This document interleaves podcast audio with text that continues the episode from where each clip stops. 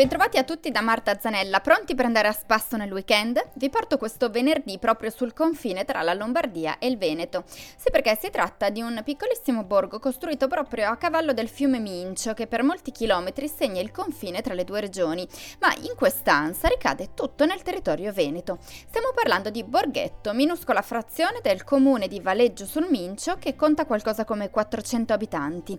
Pur essendo così piccolo, ha una lunga storia dovuta soprattutto alla sua posizione geografica, perché questo era uno dei posti dove era più facile guardare il Mincio a sud del Garda e contemporaneamente faceva da confine naturale tra le terre mantovane e quelle venete in una zona di frontiera presa di mira da signorie ed eserciti, i Gonzaga, gli Scaligeri, i Visconti, la Serenissima di Venezia, l'Austria, la Francia.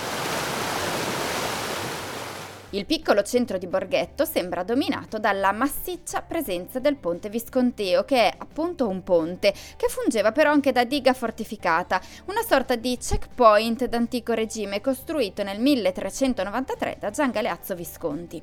Lungo 650 metri e largo 25 era raccordato al vicino castello Scaligero e integrato in un enorme complesso fortificato. Quel che resta del castello Scaligero continua a dominare ancora oggi la valle dalla sommità della collina. Anche se non è conservato in ottime condizioni, è comunque interessante da visitare, soprattutto l'antica torre rotonda dove una leggenda vuole che sia sepolta la spada di un cavaliere ucciso con l'inganno. E nelle notti di luna piena c'è chi giura persino di aver sentito inspiegabili lamenti, come se il povero cavaliere fosse tornato proprio in quel luogo per cercare la sua arma. Contrapposto al monumentale e decadente ponte Visconteo, Borghetto è attraversato invece da un romantico ponte di legno ornato di fiori. Proprio come il suo ponte di legno, il piccolissimo paese ha un altro sapore. Quando perse la sua posizione strategica, infatti, Borghetto si trasformò in un villaggio agricolo.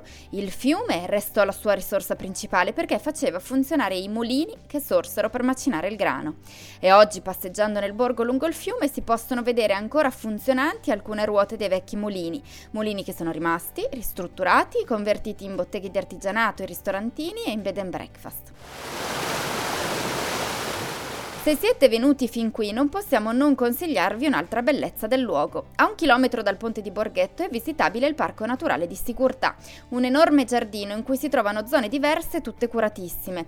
Prati all'inglese, giardini acquatici, l'orto delle piante officinali, un labirinto di siepi, diversi monumenti una fattoria didattica, piccoli boschi, oltre a distese di tulipani e rose nei periodi di fioritura. Il prezzo d'ingresso non è proprio popolare, ma vale la pena farci due calcoli e un pensierino.